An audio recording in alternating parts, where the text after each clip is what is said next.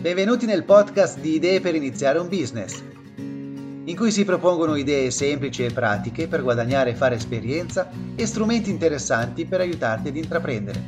Buon ascolto!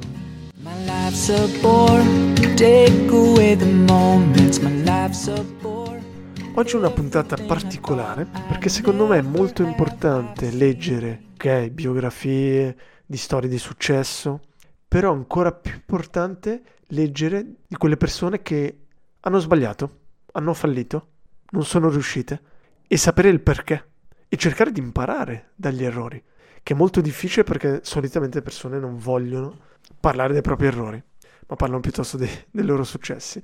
E qui quindi ho, ho un po' una raccolta di, di, questi, di questi, errori con, con soprattutto l, quello che si apprende da questi errori. In questa puntata voglio proporti 5 5 errori e 5 quindi 5 apprendimenti. Allora, la prima cosa, il primo punto è quello di dire lascio tutto e vado fuori in periferia, in campagna. Perché? Perché con internet possiamo lanciare qualsiasi startup e, e non importa dove. Io ho un po' anche questa filosofia, questa, questa idea, ma non sempre funziona. Può essere una bella, una bella cavolata. Ma in questo caso, se fate questo, vi togliete ad esempio tutti quei business locali. Se, se per caso abitate in una grande città, a Roma, a Parigi, a Londra, è un po' stupido uscire e non approfittare del, de, de, del network, del, dell'ambiente che avete e quindi del fatto di, di poter vedere le persone, di poter avere il contatto. Quindi questo è il primo errore. Cosa si può apprendere da questo errore? Del fatto che in certe città ci sono de- degli svantaggi. Ad esempio, se ci sono meno persone, se quindi andiamo in un paesino, ci sono meno persone, ci sono quindi meno startup e quindi ci sono anche più difficoltà per incontrare delle persone che fanno la cosa che fai tu. E quindi avrai difficoltà nello stimolarti, nel trovare persone. Chiaramente parliamo sempre di trovare a livello fisico, ma molte volte è necessario avere un'equipe a livello fisico, in loco. Il secondo punto magari è il, è il fare parte di un, di un network di, di, imprenditori. E questi di solito sono dei network di persone che si ritrovano proprio fisicamente, che fanno magari una riunione alla settimana, al mese, ogni due settimane, solitamente magari la mattina presto, alle 7, alle 6 di mattina.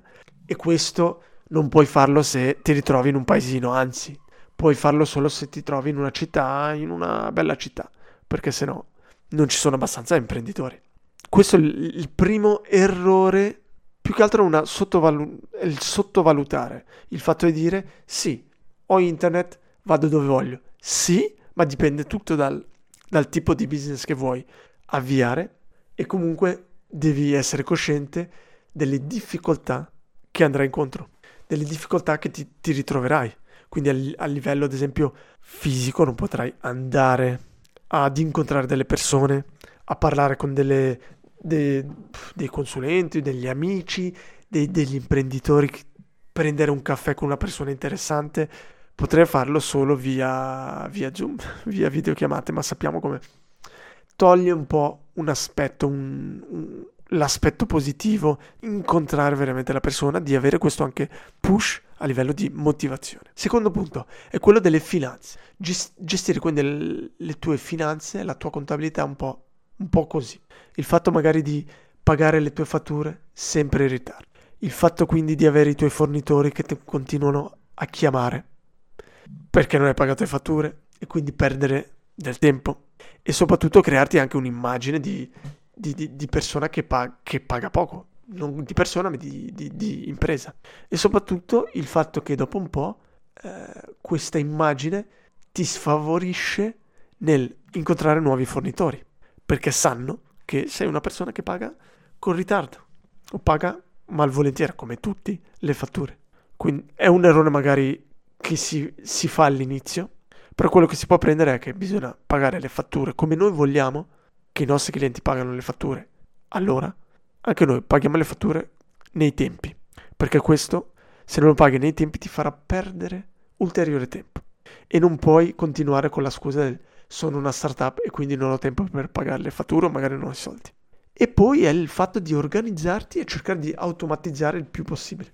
Perché se vuoi ingrandirti avrai bisogno di fare le cose più automatiche e diminuire il tempo che passi su questo, su questo aspetto, se non hai già una persona che si, si, si occupa di questo. Terzo errore, farsi controllare un po' dalle tue paure, soprattutto per la prima startup magari.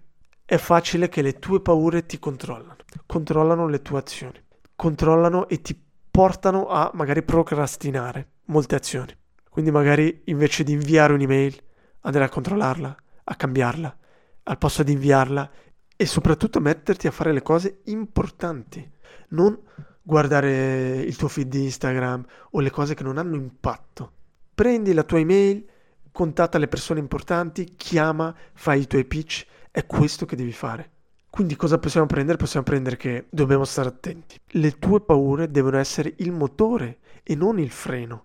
Un motore per farti andare avanti, per affrontare le cose, per, far, per far capire che, farti capire che tu puoi uscire dalla zona comfort, l'hai fatto, continua a farlo, è questo che ti rende più forte. Fallo step by step. Quindi quando hai una paura, cerca di dividerla in più step e vedrai che sarà tutto più facile. Invece di avere l'obiettivo tra sei mesi, vedi ogni mese cosa devi fare e ogni mese lo dividi ogni settimana. E ogni settimana hai i tuoi più, più piccoli obiettivi e questi vedrai che così non avrai paura. E poi l'ultima cosa è cercare veramente a fondo da dove vengono queste paure? Perché hai queste paure? Magari pensi che fai delle cose che non dovresti fare.